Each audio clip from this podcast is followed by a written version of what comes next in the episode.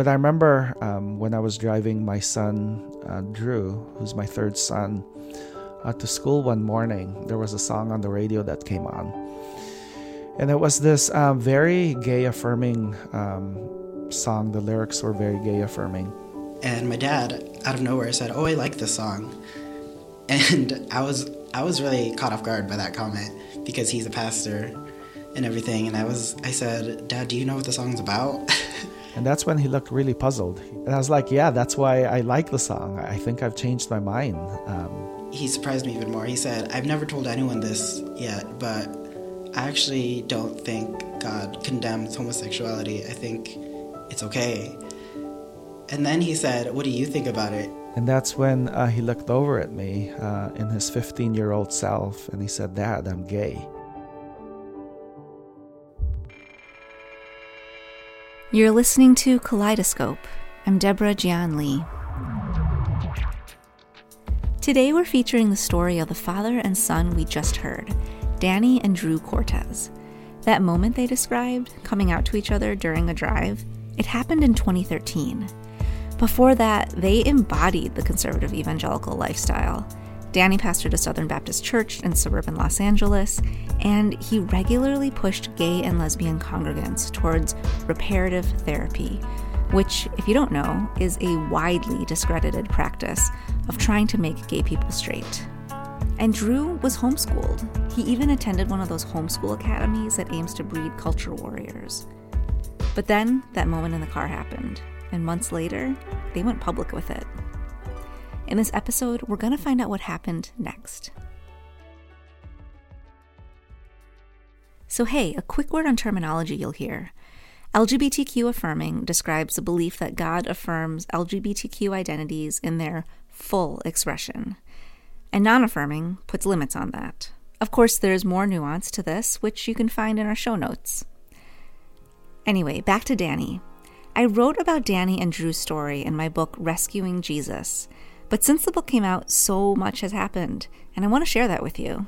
Plus, now that Danny acts as a consultant to other churches going through similar changes, I ask him to unpack best practices for pastors and churches navigating these tricky waters today. But first, we start at the beginning. I met Danny at a conference a few weeks before he made his views public. At the time, this Filipino American pastor was leading a multi ethnic congregation. He had just emerged from years of studying LGBTQ history and scholarship in biblical and modern times, and the experience changed his mind. My conversation with Danny picks up in the moments before he breaks this news to his congregation. So, the church elders decide to give you one last sermon to explain yourself to the congregation. Can you tell me about your health in the weeks leading up to that sermon? So during this whole time after Drew came out, um, I had a doctor's appointment and he told me my blood pressure was high. And I, I kind of knew why. and so he put me on blood pressure medication for the first time. Um, but the elders also told me um, that, Danny, uh, before you give your sermon, uh, you have to give us your notes so that we could review it. And so this was on Saturday night when I finally, you know, got my notes all together, uh, my sermon. I sent this late Saturday. I said, "Here's my sermon." Um, and within minutes, I get this message saying, "No, you can't give the sermon." And I was like, "Are you kidding me?" Um, on Sunday morning, I woke up knowing I had to prepare a whole new message I checked my blood pressure. It was like 197 over like 143. I googled, you know, my blood pressure and it said go immediately to the to ER. And I knew I couldn't miss the Sunday. I knew this was the Sunday. If, if I don't go to church and, and preach this message, um, I'm not going to have another opportunity. So I remember just praying, God, I pray that I don't have a heart attack. Um, help me this one last time um, to go. And so, yeah, there was just so much tension I, I felt, you know, all through my body. Um, um, I thought this was the day I was ha- going to have to say goodbye to the church. I thought I was going to get fired. And I mean, everything was just like crumbling. Um, and so I, I just put together this quick sermon, you know, notes. I sent it quickly to the elders, just this like brief outline, uh, and I asked them, "Is this okay?" And they said, "Yeah, you know, just go ahead and do that one."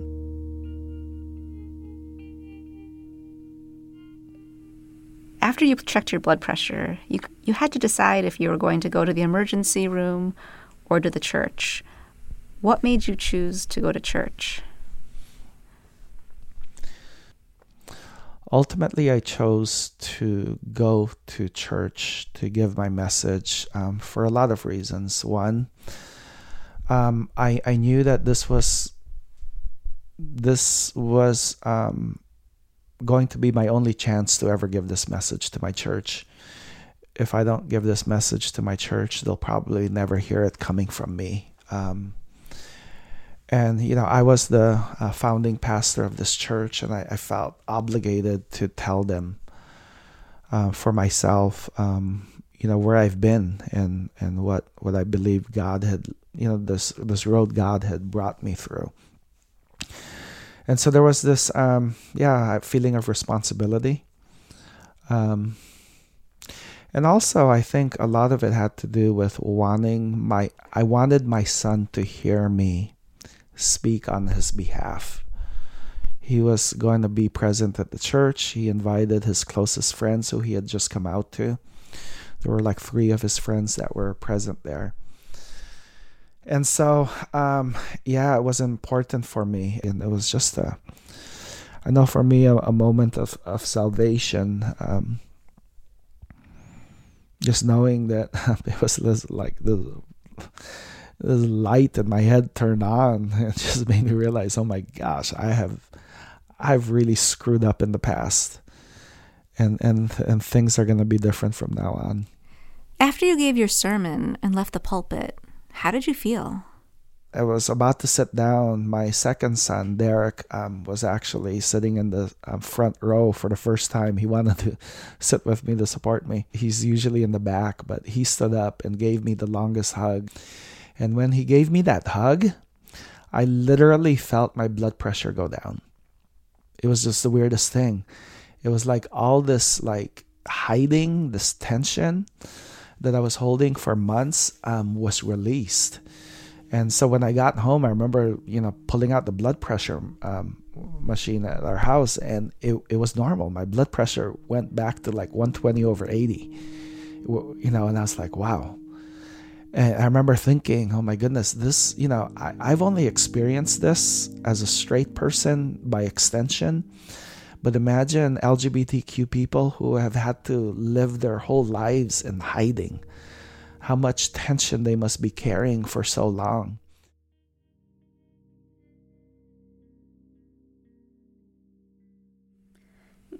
Can you give me a summary of what happened after your sermon? What what was the reaction from your church, and what did they decide to do? I think the way that service ended was so powerful in that it humanized it for a lot of people. And so again, we're here. We are a Southern Baptist church, right? Um, and so that Sunday night, we had an emergency congregational meeting. Um, the elders called for one, invited the whole church to come back. Um, I remember being at the house and asking my wife, Do I have to go? I want to just stay home. The most interesting thing happened for me. I began to hear different people in the church. Um, they all started saying, What if God, you know, actually spoke to Danny? What if, you know, Danny actually um, is arriving at this in the same way that you know the people in the past thought slavery was okay and and the church had to repent from that. What if danny's actually right? And you know after you know during that conversation i remember looking at the elders just looking so confused. Um, they they got caught off guard. They didn't think this would happen. I think in their minds they were hoping that at that congregational meeting there would be a move to um, call for my termination you know, a vote for um, terminating me, and that didn't happen. In fact, um, the congregation said, let's vote to extend this period of discernment. Um, and ultimately, um, the vote was for an additional five months for us to engage in dialogue and prayer and, and study. Um, but during that five months, uh, part of the agreement was that I wouldn't be allowed to teach anymore. So, what ended up happening after that period of discernment? I, I really didn't know um, what would happen. But thankfully, um, you know, the church ended up voting 60% to become an inclusive church, which meant that I would be allowed to stay. Um, you know, 40%, you know, wanted to remain traditional. And of course, they all left the church. Um, but I was, I was um, overwhelmed and surprised that, that I was still pastor of New Heart Community Church. And I thought, wow, this, I would have never expected this. And so there was just this gratitude and gratefulness. I know you consult with churches going through this process. Can you tell me what's been effective in making these transitions go better? So, yeah, I've helped a few churches, and I think what's been helpful is being able to speak to their leadership. If there's a leadership team that wants to begin to ask the questions, that's where it all begins. And so, one of the first things that I usually tell churches is if you think this is a theology or a book that you need to study, um, then that's where you're beginning on the wrong foot. Um, this is about people. If you really want to nuance your understanding of this, it's about meeting LGBT people and hearing their stories and beginning to ask the people within your own church, how do you feel as a gay or lesbian or as a bi or trans person in our church? Um, and then also begin to ask people who have left your church who might identify that way. Why did you leave? And so I, I, would even say, you know, begin forming relationships with um, people outside of your church. Not to change them or not to treat them like a project, but just to be friends with them. You know, invite them over for dinner, go out to a movie together, just do life with them. I think a lot of times we think of um, LGBTQ people and we have these images that come to our mind. It, it should be painfully obvious that LGBTQ people are, are just normal people just like you and me. But for a lot of people who grew up in the church who have been insulated, um, there's a lot of stereotyping that needs to be um, dismantled. And so that's what I would say to a lot of these um, churches, especially to their leadership, is begin to form relationships um, with different experiences of, of sexual minorities. Have you seen a positive impact? yeah, I've seen I've seen a lot of positive impact, um, especially gay people in the church who finally are able to come out and express how they feel. It's life changing.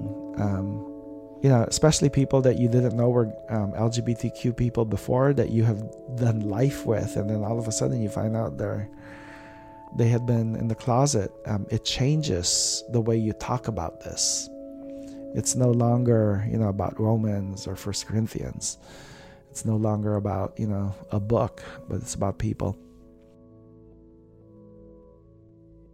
All right, so, hmm. Let's say you're talking to conservative Christian parents that are in the place that you were in back in 2013. Knowing what you know about kids that have been sent to reparative therapy versus those that have been accepted, what's your advice to parents of LGBTQ children? What I will tell parents um, is that um, the most important thing you can do for your child right now is to listen and to be present. Even though you might have a lot of disagreement, um, take note, they will always remember your initial reaction when they came out. And uh, you know, when when you talk to LGBTQ people, they'll tell you in detail the day they came out to their parents. They'll tell you exactly what their parents said, exactly how they reacted. Um, but it, the best thing you can do is to listen. And if you have questions, um, ask it in the most polite way, or ask somebody else, you know, who identifies as LGBTQ but do the best you can to to respect your your child's um, journey and to be open to the possibility that there might be some things that you don't understand and that you need to unlearn yourself How have you seen this experience impact Drew? Like, how has it shaped him, and who is he today? Ever since he came out, you could tell there's this um, burden that was removed from him. He was no longer hiding, and it's just this beautiful um, experience of him um, maturing in, in such a profound way. So many pastors in that same position would have chosen to stay silent. How do you think Drew's life would be different if you had done that? Um, boy, that's a hard um, thing to think about. I think um, Drew would have probably still come out to me, and if I had tried to keep my job, I think it would have deeply impacted the way we were able to parent Drew. Um, I wouldn't have been able to affirm him. I wouldn't have been able to love him the way he needed to be loved. I honestly don't know if my son would have survived. We're going to take a short break, and when we come back, we'll hear from Drew Cortez.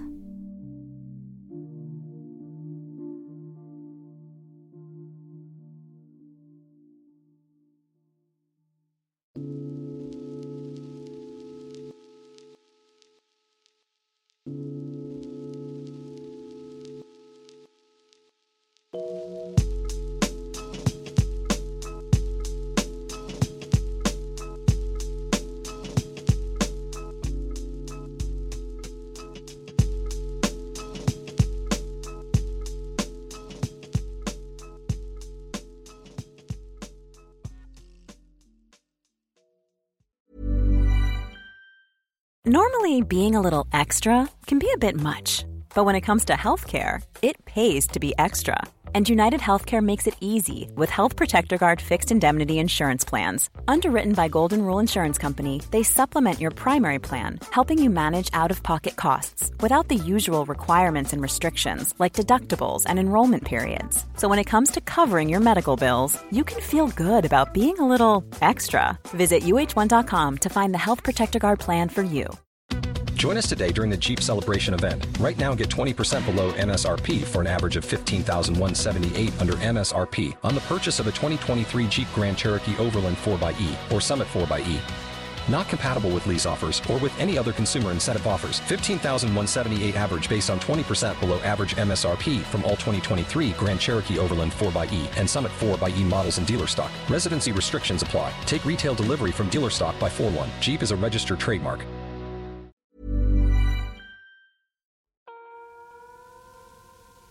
And so I knew communion was coming. And so I was gonna be like, you know what, fuck y'all. I'm gonna get up and like dip this motherfucking bread in the wine and I'm gonna eat it in front of all of you. Welcome back to Kaleidoscope. like, like, and you're gonna take it. Like, I'm not gonna stand for your nonsense. That's Drew Cortez, Danny's son. It's time to hear his story. That nonsense he's talking about, he's referring to a few things to the belief that openly gay people shouldn't take communion, and to the fact that moments before, church elders stood at the pulpit and told Drew that he'd only live a full life if he remained celibate. So, before communion even started, Drew made his move. I like got up from my seat and I ran down the aisle. And then I remember like looking back and like seeing like my my full family like running to me too, and they're like, "Oh shit, what's Drew doing?" And then and everyone was just crying. I don't know. It was just it was a messy morning. to Danny and Drew, there was something triumphant about that moment, about Drew claiming his place in church.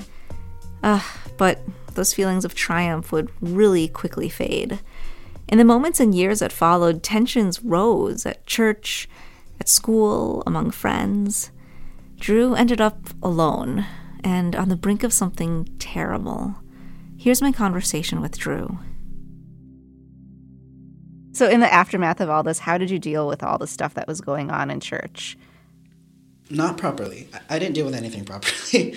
but, you know, I think I was trying to finish junior year of high school. I was trying to, you know, be a teenager. I was trying to be a kid, but that no one would let me. Like immediately after that, those moments, I stopped being a kid in everyone's eyes. I was instead of being a kid, I was that kid like the gay one or the one that was like causing all this ruckus in school. Um, so what did you do with that?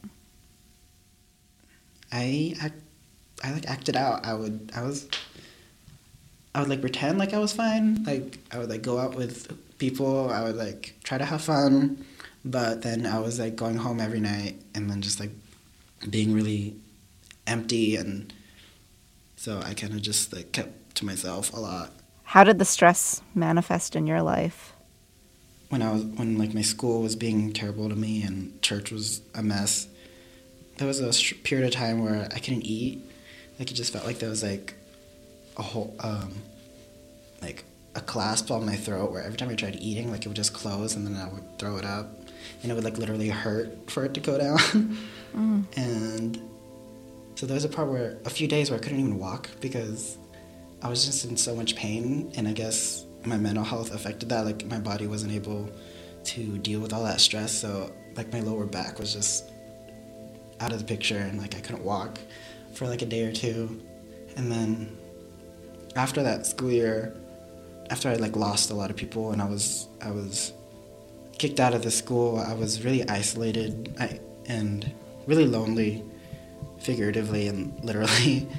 And I started self-harming for a bit, and and then my health was just deteriorating. Yeah, your dad said you had an infection which led to toxic shock. What happened? I actually ended up being in the hospital for a month, like in the ICU, and I almost, I almost like passed away too. It, I was just really bad. Like my body was just like shutting down. Wow. When you were hospitalized and you were close to dying, where did it hurt? You know, like when you're at the doctor and like the doctor says like on a scale of one to ten, what's your pain like? Mm-hmm. I, I didn't really know how to answer that question because it wasn't necessarily pain. It was just like a lack of feeling. So like I don't know how to gauge lack of feeling because mm-hmm. you're just there, and I I don't know what I was waiting for. I guess I was waiting to die or I was waiting to get out because there were a lot of false alarms. Like they'd be like, "Oh, you could leave. You could like leave in two days. Go home. Just take these pills, these antibiotics, and you'll be fine." But I'd only be home for like a day or two, and then I'd start throwing out blood and shaking, and then I'd have to go back. Wow. And so yeah, and that happened quite a few times, and so. um, my track record wasn't very good, so I was like, "What's the point of even going home? Even though I want to go home, like, is is anything even gonna work?" It was I like don't remember a lot from that year. Even after I got out of the hospital, I I kind of just shut out that whole year. Like now that I have like new friends and like in college and I know what real love looks like, I can kind of gauge like what was happening when I was in high school and it was just a lot of bullshit love. I call. well, it sounds like you're doing great now. According to your dad, you used to be quiet in the face of bigotry but now you've transformed into this super vocal activist advocating for minority groups facing discrimination. Your dad even said that so much of what he has learned in his journey has come from you. So I'm curious, what has your dad's story taught you? I think his journey has taught me that love is a choice that you have to make. My dad, he chose to be loving and he chose to learn there's a difference between being clueless and ignorant, but then a lot of the times being ignorant is a choice. And you have to make the effort to dismantle everything you've ever thought you knew. That's a conscious effort you have to make. People who um, who may identify with your story to some extent, what advice would you give them now that you've been through so much already? Yeah, I think the advice that I can give that can be applicable to anybody is to try to surround yourself with good people, whether it be in real life or online, um, and just always have something to look forward to, no matter what it is. Like it could be if it's like a TV show, something as small as a TV show, like knowing, oh, I want to stay alive so I could watch the next episode of American Horror Story. Like, do that because that's enough because being alive is enough.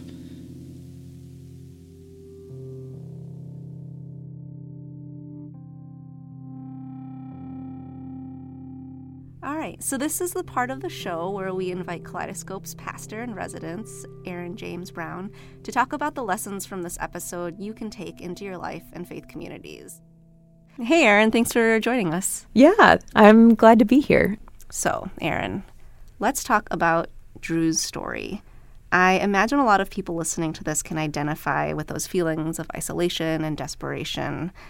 As a pastor, what would you say to them? Yeah, definitely. I think Drew's story is not an uncommon one of someone experiencing isolation after coming out about who he really was and is. And I think whenever you share a truth about yourself, it is really hard then to continue to go on living. But it is also important to remember that some days the hardest and best thing you can do is to simply live. That some days simply celebrating the small things like, I got out of bed this morning, I brushed my teeth, I am living. Those are important things to celebrate that should not be glossed over or left aside. And that your life is precious because you are simply who you are and there's no one else like you. And I imagine a lot of our listeners have also been on Danny's side of the story.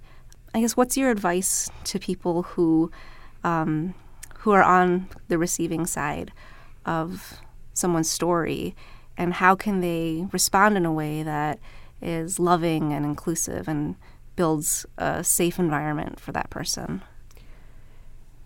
What I learned from Danny's story was how you receive someone's truth, a truth about what they want to share with you about who they are and how they experience the world is so important how you manage yourself and how you respond to them in that moment because it will be a memory they carry with them for the rest of their life, especially if it doesn't go well.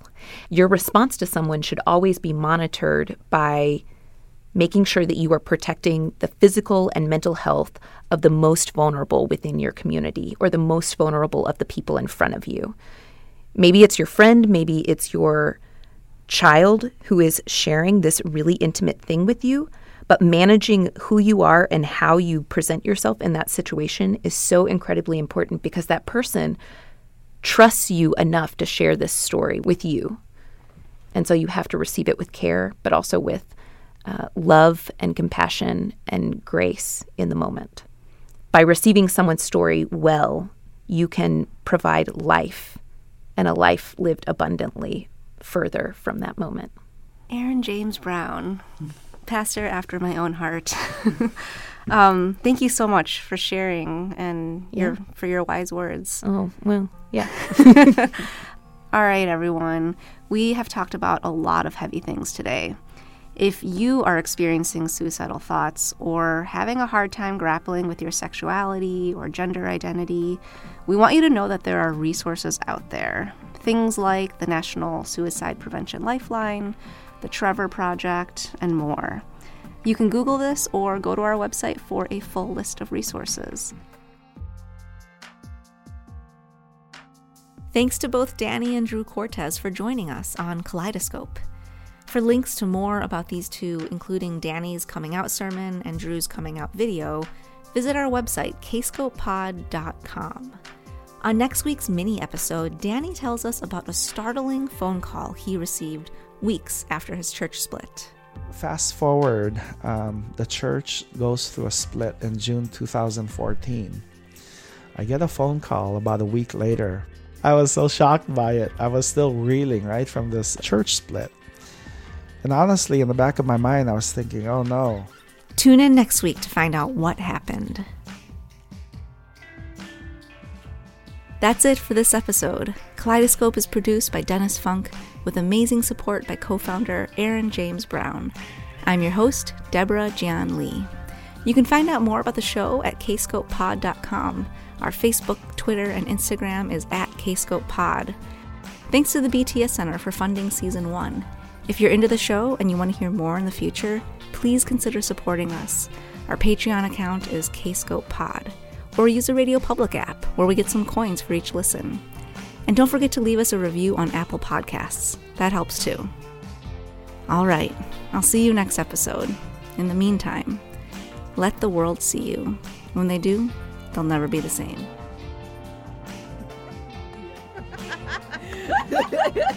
it's like this thing where I'm like, why am I so awkward when I'm just talking?